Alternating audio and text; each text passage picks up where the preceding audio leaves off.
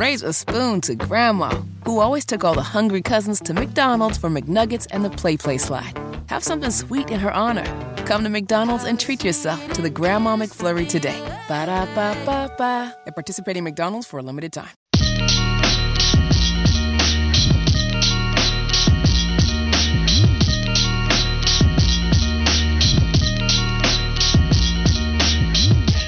This song coming in by your newest owner of the Charlotte Hornets. Kinda.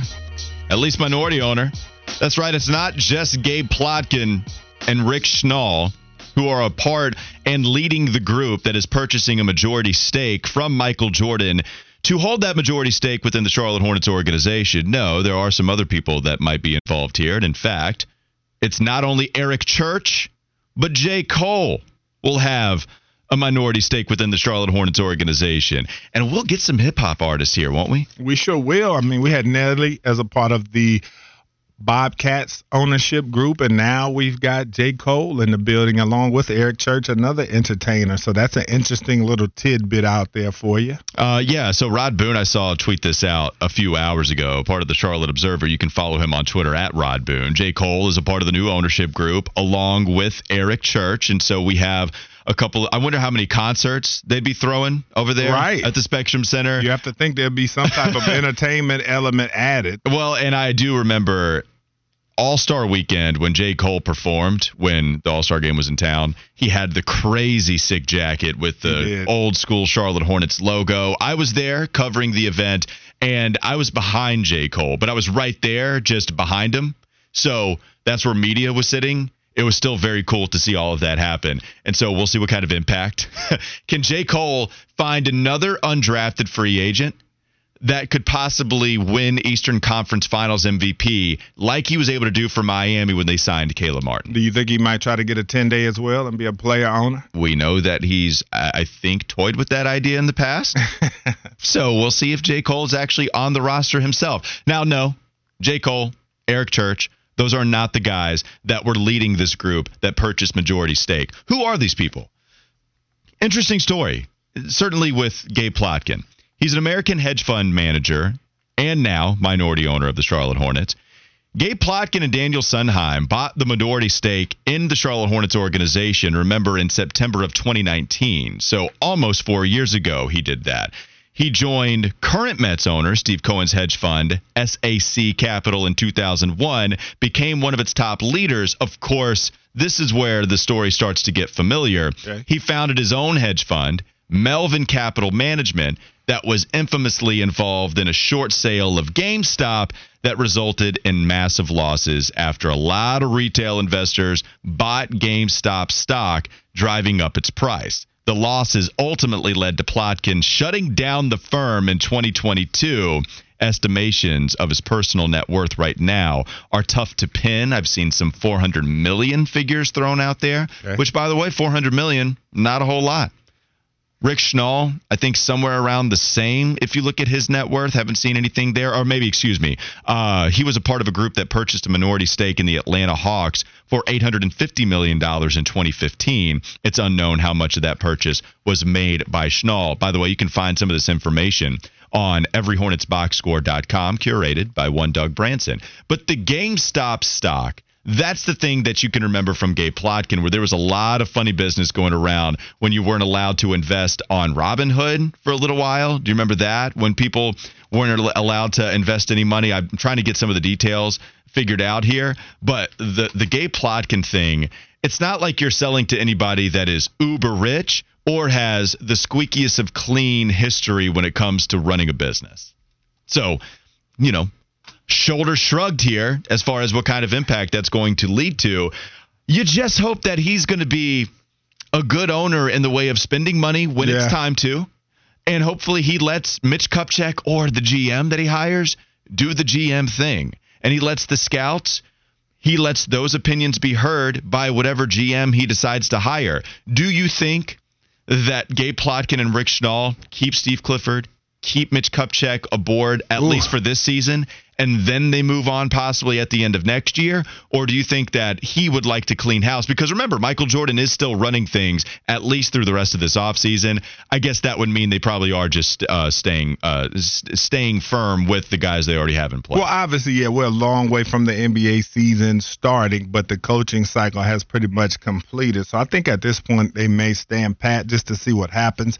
Uh, there's a lot of good things as far as the Hornets and what they could be able to do next season when you talk about the number two overall pick, whether or not they decide to bring in Miles Bridges. We know on the court he could potentially help the Hornets a lot, and with all of the veterans that they'd like to bring back. So this is a team that has a little bit of promise. I think this will give them a good evaluation, as good as any, to see if indeed Coach uh, is the right guy for the job, Coach Clifford, and if he can get this thing done with the Hornets and have them at, at least on the right trajectory. And I think they'll get a chance to get a clear picture of that. And if he's not the guy, then I think at the end of next season, they will be able to make moves and be able to clean house and put in guys as they need to. Smitty from the city wrote in, what was the point in scheduling these meetings with Scoot and Brandon if Michael knew he was on the verge of selling the team. He knew it would be done before them for sure.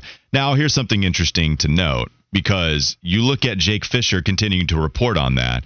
Jake Fisher said, To my understanding, the impending sale of the Hornets is something Charlotte's front office has discussed with representation for Scoot Henderson and Brandon Miller but the team's plan has still been scheduling both prospects' return to visit with Michael Jordan on Monday. And so, even if it is weird to see all of this happen, especially after the report about the meetings taking place with the top two guys, again, Michael is going to be running things through the NBA draft. And he's going to be running everything through free agency, as far as we can tell. This, according to Adrian Wojnarowski of ESPN, with the drop here. So he is going to be in charge of everything going on. It is a little weird, but remember this too, Wes.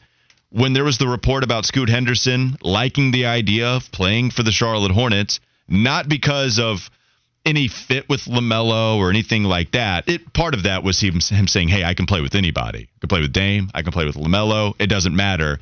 I can acquiesce to whatever is going on."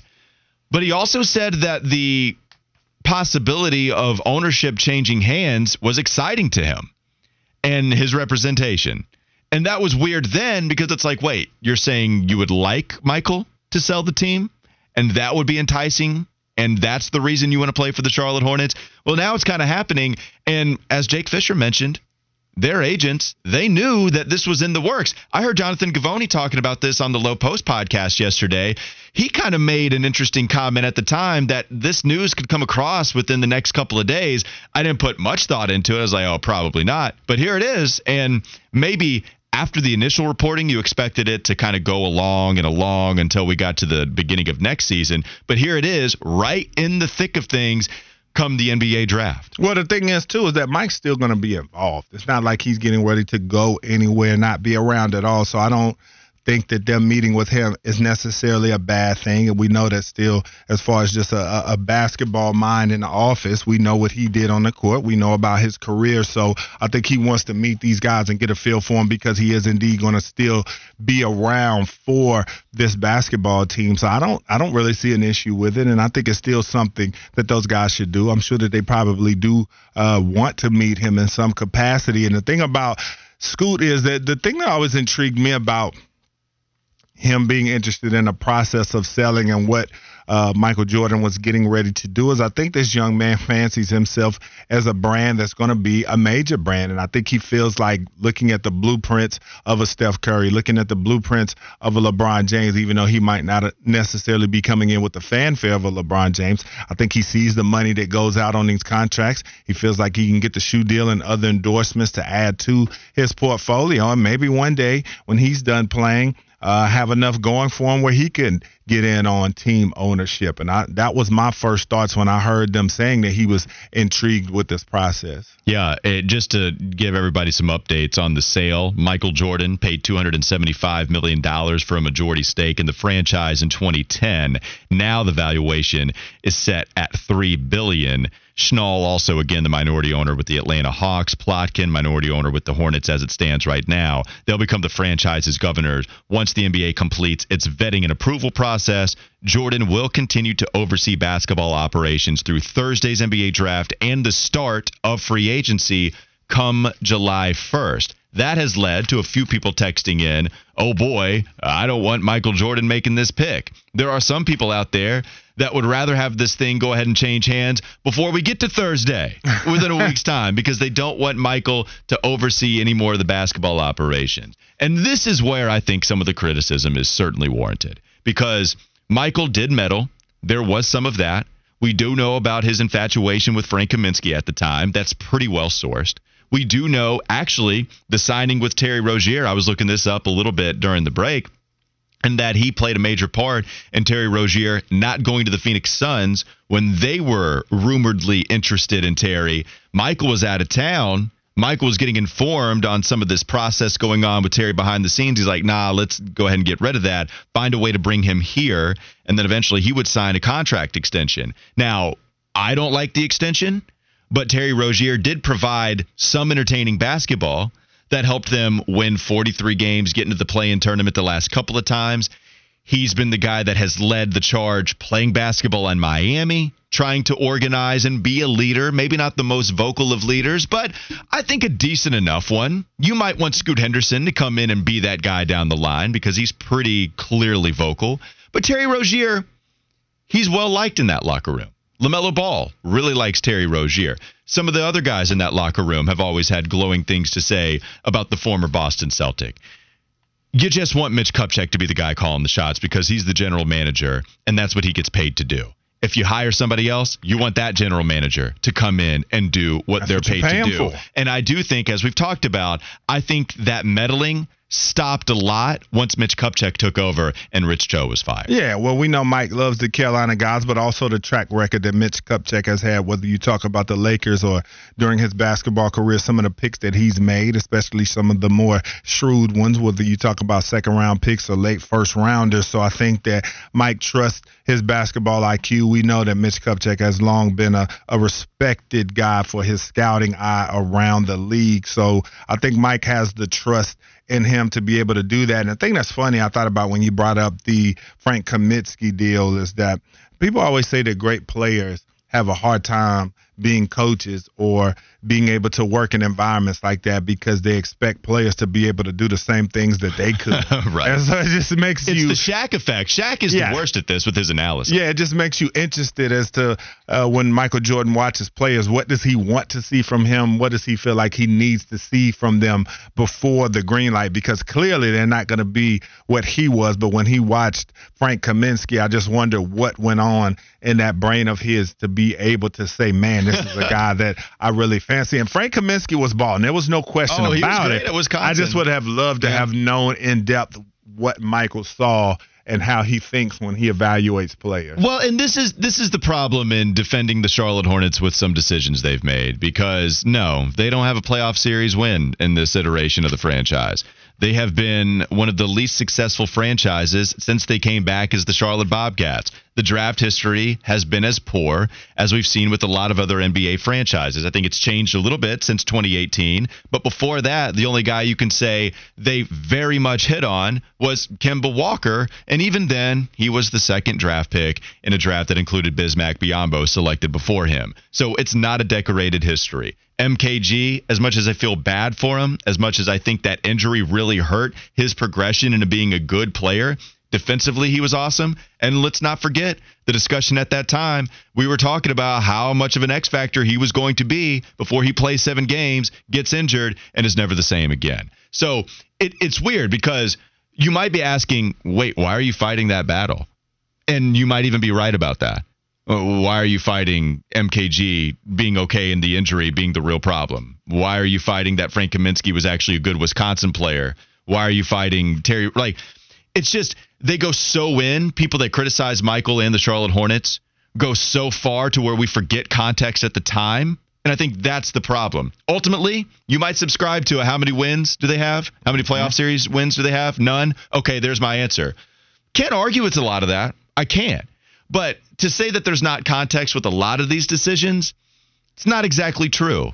It didn't work out for him, but there's some context here to explain some of the decisions they made. And again, I do think that for the most part, Mitch Kupchak has been the guy calling the shots ever Yeah. since he took over in 2018. Yeah, I think so too. And, and so they've they've hit on some picks, and I feel like that with their draft history, they just have to make sure again that that they get this pick right. And I feel like even if Michael did have a majority say in this pick, it would be hard to mess it up because I feel like there's so many people on each side of these guys that no matter who he picks, I think he'll be in good standing mm-hmm. as far as this pick goes, this isolated selection, whether he wanted Brandon Miller or Scoot Henderson. I think he would probably take more flack if you take a Brandon Miller and then Scoot Henderson ends up being what a lot of people thinks that he could be. But I feel like a lot of the people out there that are saying, "Oh no, don't let Mike make the selection" or whatever the case may be, I think that this would be a hard selection to mess up. Well, and Salesman wrote in, fortunately, there isn't a big white guy in the draft for MJ to select at number two. Now, this is the thing, right? Like,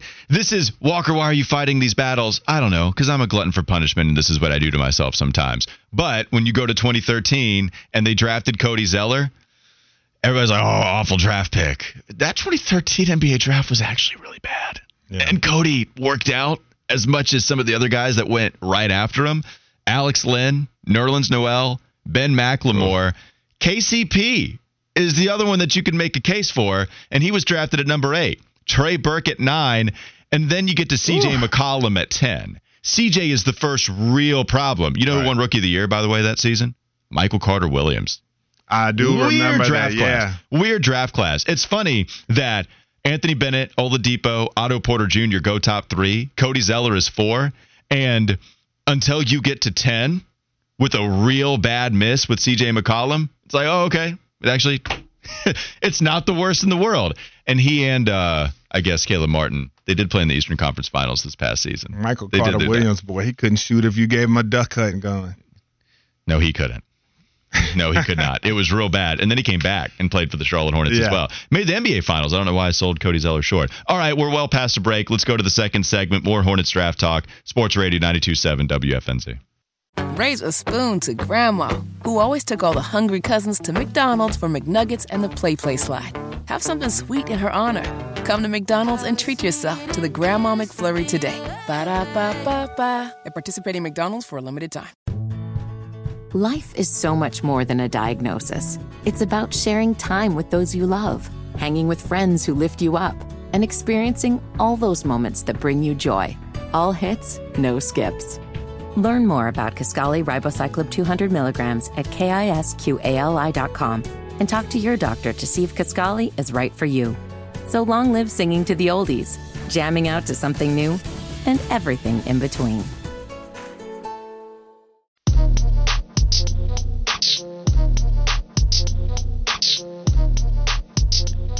Let's head to the text line 704 570 9610. If you want to talk about Michael Jordan selling a majority stake, we had a 704 number right in.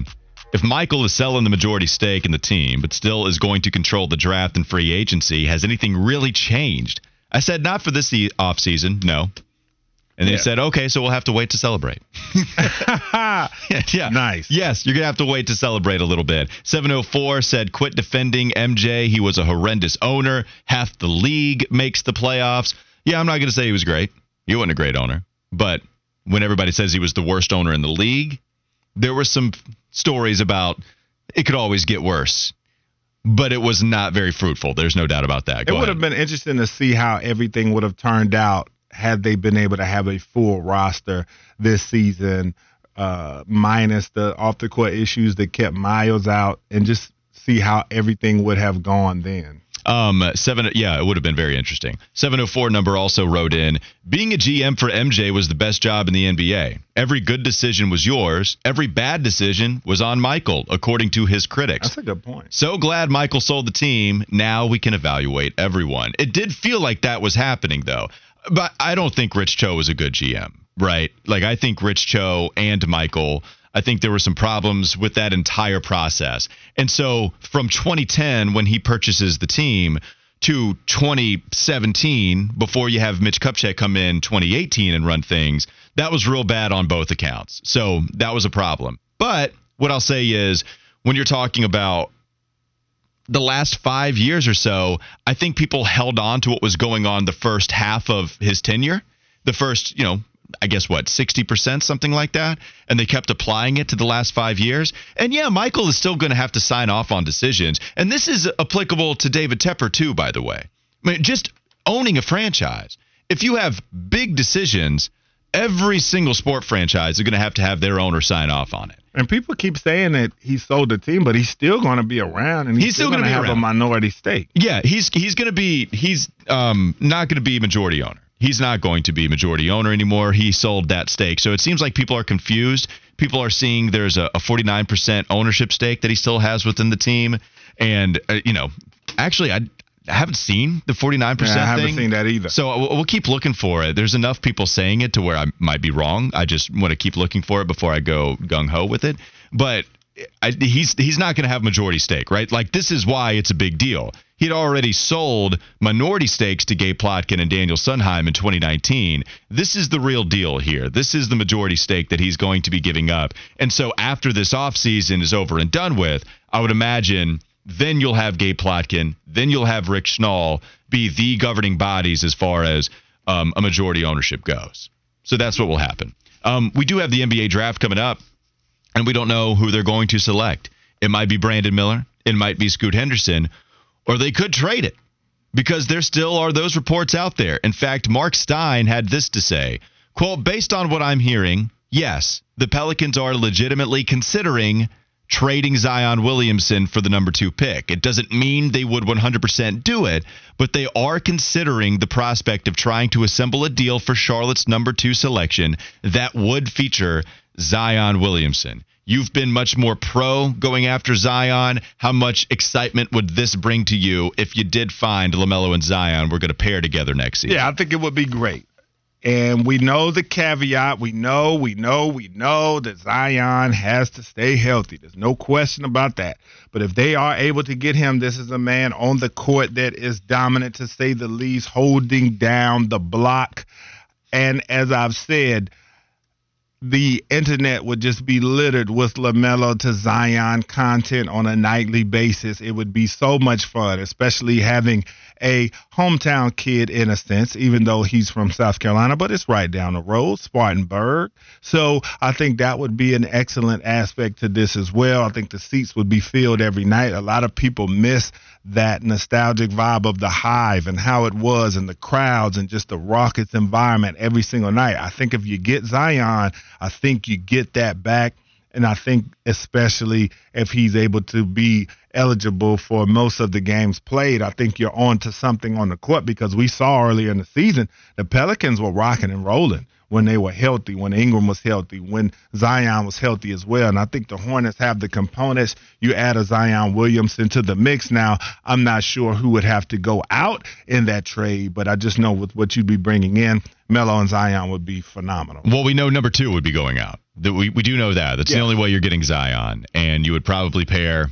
And I would think a couple of players would be going out. Well, it's a huge, it's a, it's a monstrous contract. So you'd be pairing Gordon Hayward, Terry Rozier, the bigger parts of your payroll in order to go get Zion because you do have to match salary. And so that would be a lot of money. Yeah, I'm much more averse to taking that risk.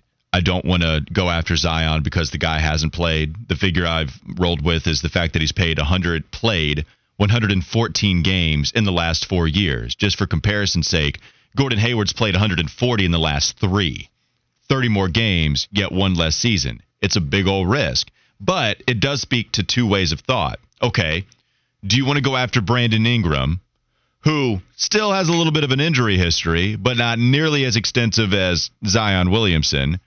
Anybody that knows Brandon will point to his love of the basketball compared to Zion, who we've all had those questions about his drive to play the sport, which I hate, but that's a legitimate question out there.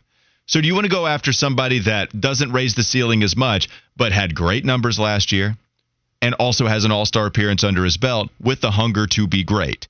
Which one do you want to go after? Or do you want to go with the ceiling despite the crazy injury history? And for me, I'd rather just keep number two. But here's another question I have too. If you think the Hornets are going to take Brandon Miller, and let's say you could trade him for you know you'd trade that number two overall pick for another star that could come about.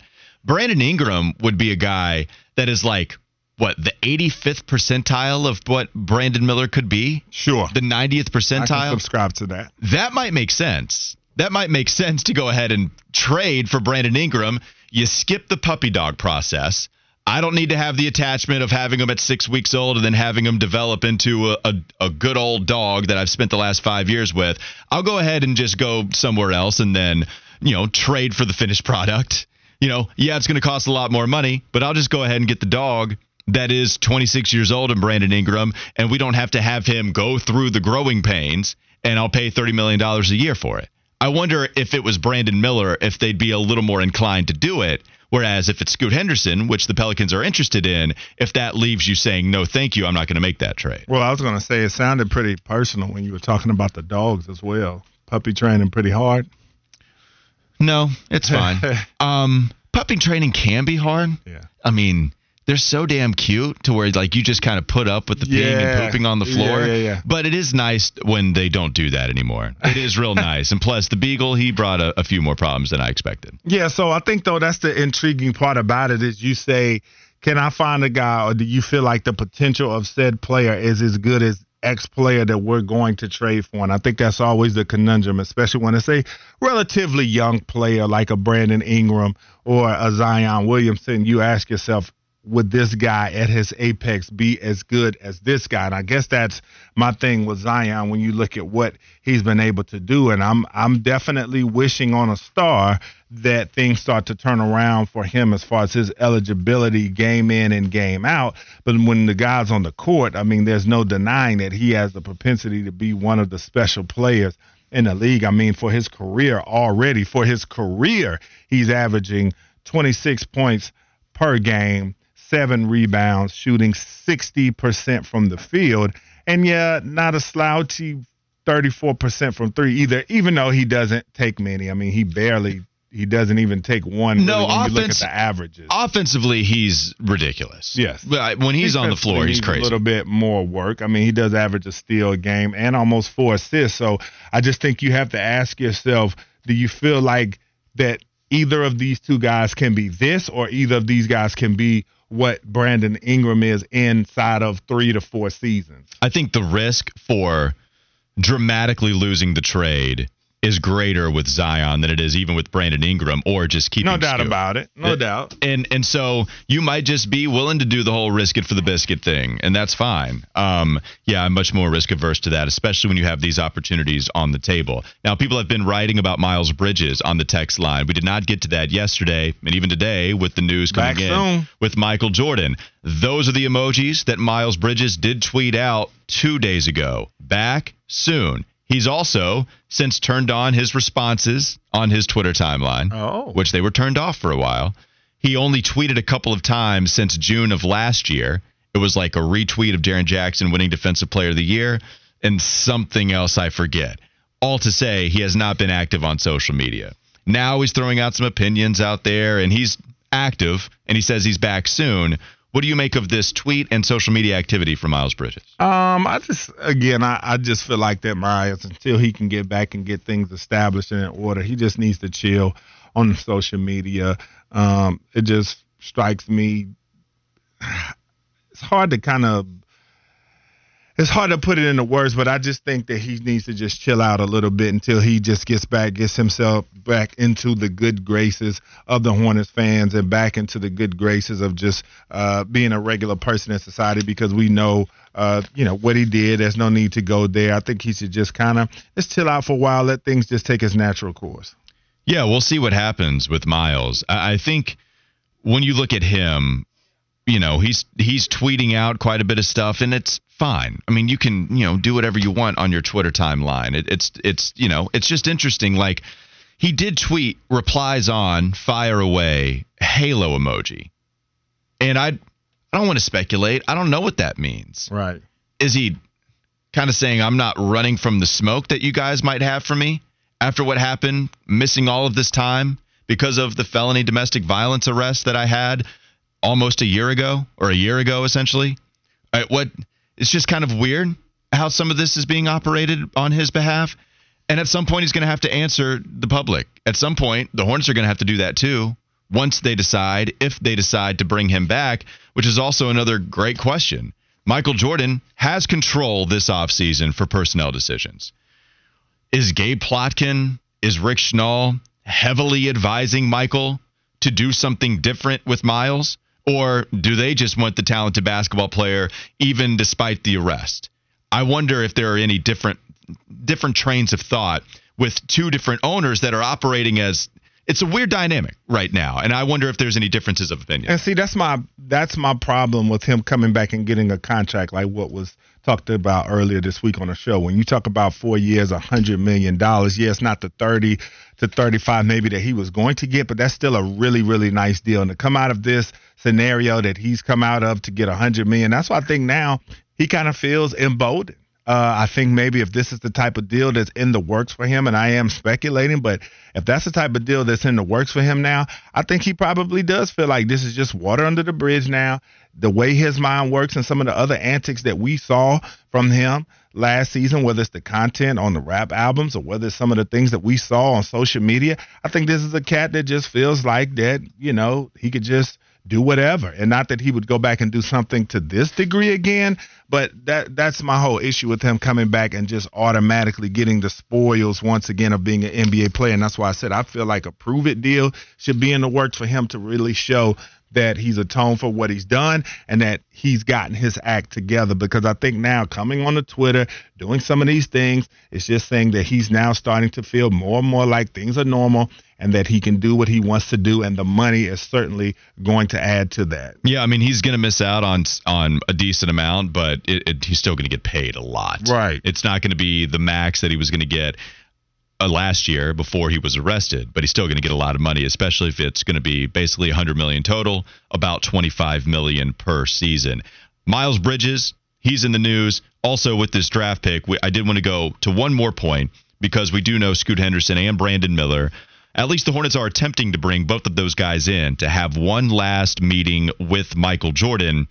How do you think each of these prospects can impress the GOAT, Wes? I think for Scoot, I think the main thing is just as we've talked about with him, the competitiveness. I think that's what will appeal the most to Michael Jordan because I think he knows he's seen the workout, he's seen what this guy can do on the court. I think the competitiveness, I think, will resonate a lot with Michael. I think he'll see a lot of things in him that he saw in himself in those regards. I think also when we talked about the the brand acumen and what he has in his mind in store for himself. But if I had to point to one quality, I think Scoot's competitiveness or rumored competitiveness is the number one thing that will appeal to Michael the most. And I think that will get him the most fired up about drafting Scoot. We still have the week that was. We want to look back at the best highlights of the past week, but not before we shrop it like it's hot once again. What you got for us, Shroppy?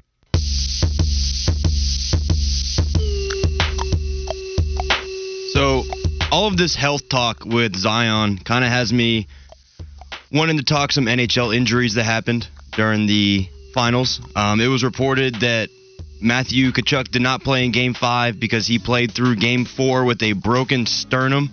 Uh, whenever he went to go get dressed for Game Four, he could not dress himself. Mm. He had to have his teammates help uh, get all of his equipment on.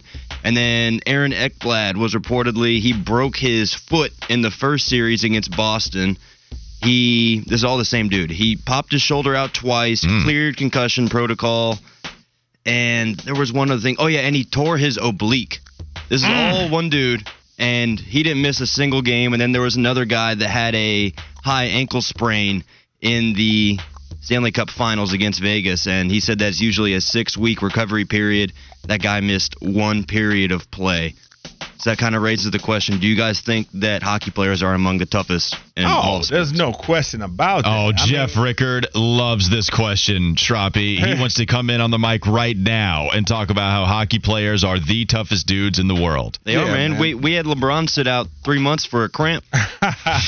yeah, I, I think there's no doubt about it. The the toughness of hockey players, and I think about them and NFL players, especially uh, some of the injuries that they play with. I mean, you, you turn on an NFL game, it's, it's 20 degrees outside. They're like, yeah, he's got two torn abdomen, but he thinks he's going to give it a go. We'll see how he plays during warm-ups. And you're like, what? I would be laid out for months. But that's why these guys get uh, the pay that they get, and that's why they are the stars that they are. Yeah, they're tougher than me. I can tell you that right now. One more segment to go on Wes and Walker coming up next. Sports Radio 92.7 WFNZ. Raise a spoon to Grandma, who always took all the hungry cousins to McDonald's for McNuggets and the Play Play Slide. Have something sweet in her honor. Come to McDonald's and treat yourself to the Grandma McFlurry today. Ba da ba ba ba. At participating McDonald's for a limited time. Life is so much more than a diagnosis. It's about sharing time with those you love, hanging with friends who lift you up, and experiencing all those moments that bring you joy. All hits, no skips. Learn more about Kisqali Ribociclib 200 milligrams at kisqali.com and talk to your doctor to see if Kisqali is right for you. So long live singing to the oldies, jamming out to something new, and everything in between.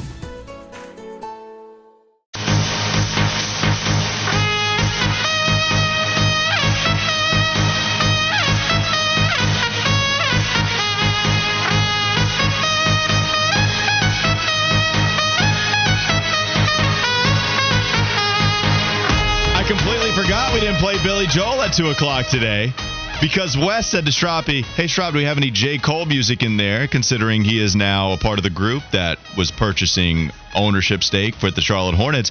And so it's the first time in I don't even know how long, Wes, that we didn't hear Billy Joel bless us. I know that's o'clock. normally a Friday staple. Yeah, at least I we- wanted to rock back and forth. we did get the closing song for the staple. So Fitty is still with us somewhere before he hops on uh, with Kyle Bailey. Uh, we're going to hear some audio from him in just a moment as well, because it's time now to go back and visit the week that was. Stroppy's been with us all week long. And Wes was a little surprised about the knowledge Stroppy has regarding the music. Go ahead, Trop, and show people why Wes was so surprised. Westside Gunn, I guy. Does it? No. That's way too polarizing. He definitely. He can ruin a song though with some of those ad libs. See, I I, you know me. I like Westside. He is my favorite in Griselda. He's one of my favorite rappers. I love West But- Side but- Gun. He can do no wrong for me. Okay, but you have to acknowledge if you put on the shoes of other people, he can ruin a song for some people. Like it's not for everybody. There is a no Westside Gunn in the car rule when my girlfriend is in it. Really? Because Yep, that because of him. she hates her, his voice. 100%. no, no, no. I want to know how she described it to you the first time she said it. Was she like the guy that you listen to that's like, do, do, do, do, do? I don't want to hear that. Well, no, because she's like, "What in the hell is this?" Except she didn't say hell. She said something I can't say. Oh, okay. And so she was like, "No, like I can't." And she'll let me play some of it, uh huh. but like Walker, I can't do it. Play anything else, You I get just about can't do a it. two or three Pray for. Paris was a great album. Yeah. Oh, my Oh, wow, Shroppy, where you come out of nowhere with that? Oh, man. Wes I know some fired up. What? I know some music. Yeah. I know that, but dang, I didn't expect you to come out of nowhere with that. Fitty is not going to know what "Pray for Paris." No, is. he would not. No. And Wes was delighted to know that Shroppy knows a little bit about Westside Gunn. Yeah, because Griselda's so nichey. I mean, even though they're they're they're kind of popular, but they're still quite underground. This is not a group that people just walk around automatically knowing uh, the albums and the cast of characters. So, and Shroppy and I have never had hip hop conversation. Uh-huh. I wasn't surprised that he listens to hip hop like that, but we've never had hip hop conversations. And for him to come out of nowhere and be like, "Oh, Pray for Paris" was dope. I was like, "Wow, okay, color me impressed." And plus, it was like a correct take. Yes, It was very much. It was a correct take on Westside Gunn. Fitty probably would not know it. Although I'm not making fun of Fitty. I promise, Ms. Bryant, I'm not doing that.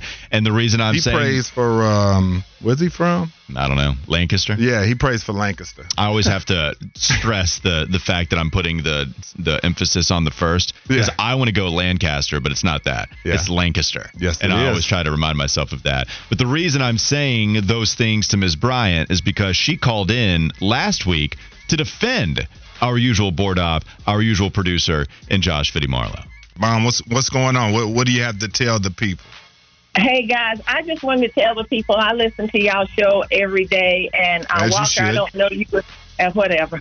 Uh, Walker, I don't know you as well yet, but I just want y'all to know I think that y'all are taking advantage of, of Joshua, and I think that y'all are kind to him. And I just want y'all to know I want y'all to do better. You and Wesley have such big egos, and it's Oh, just no. smothering Josh.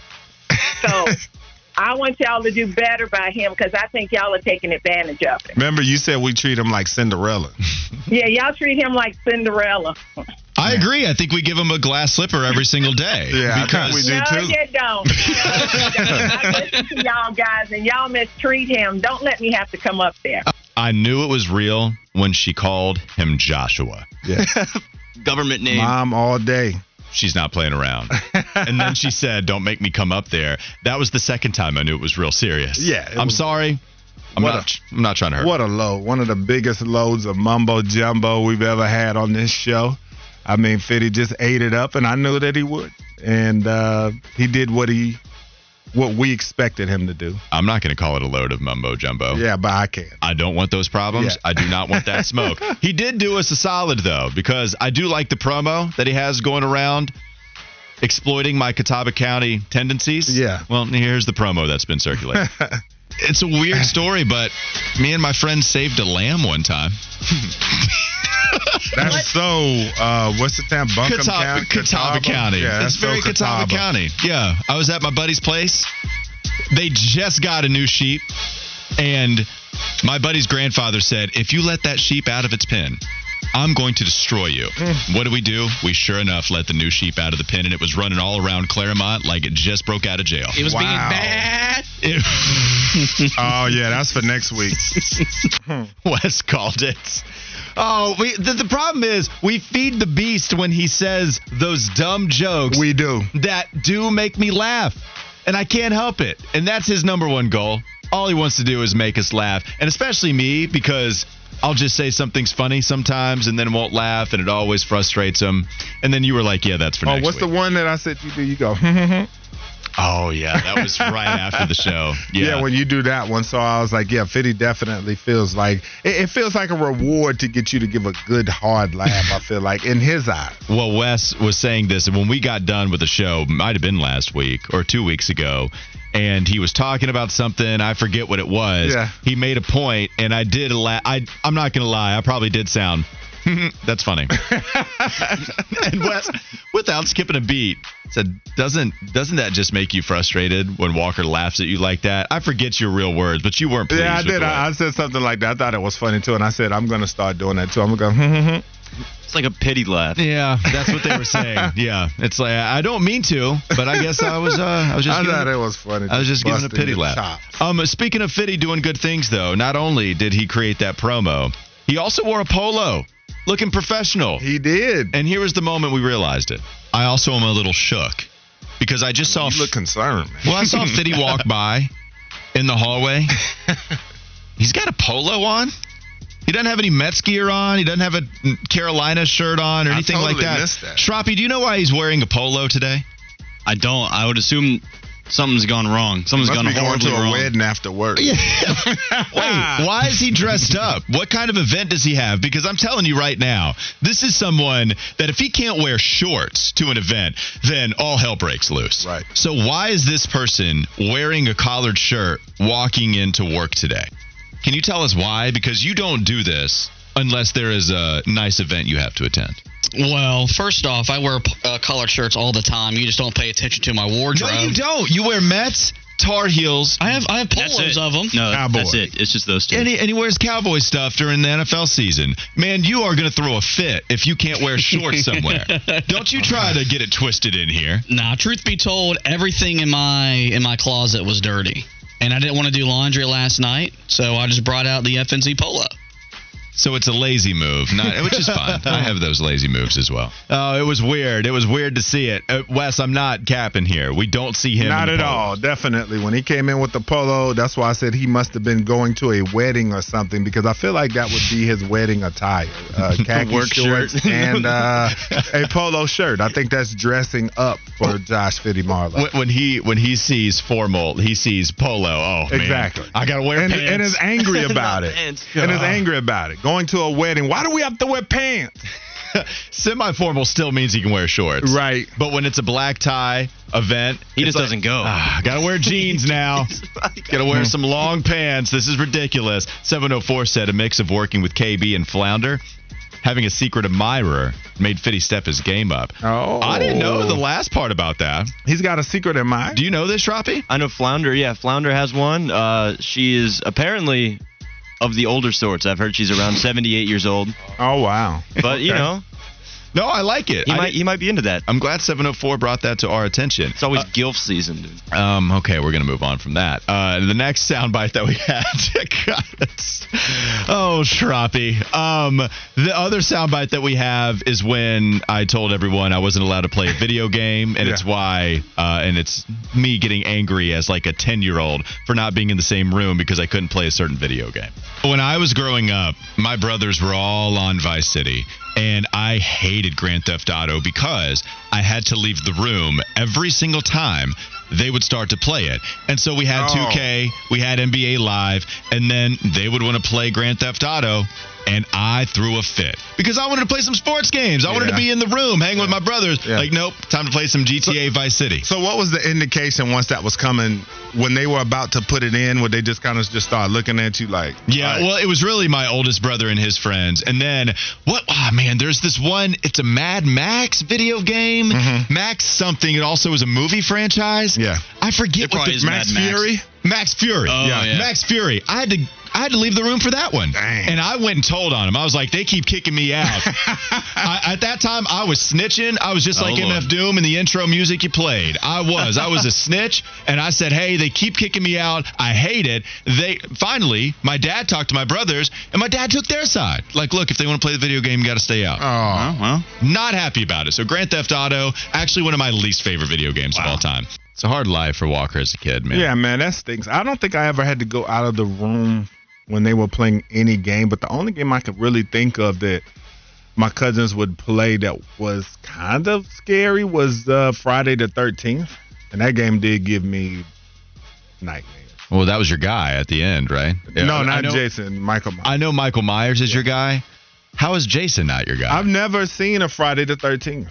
I've never watched one. They they come on during Halloween, and I've never watched them. And I think that's one of the reasons why, because uh, still have PTSD from the video game back in the day. Wes is singing "No New Friends." Only Michael Myers. That's right, baby. No Jason. Big Mike. No other slashers allowed. That'll do it for the week that was. That'll do it this week for Wes and Walker.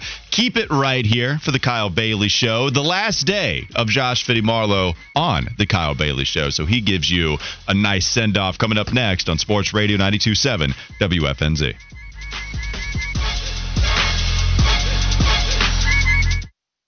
Raise a spoon to Grandma, who always took all the hungry cousins to McDonald's for McNuggets and the Play Play Slide. Have something sweet in her honor.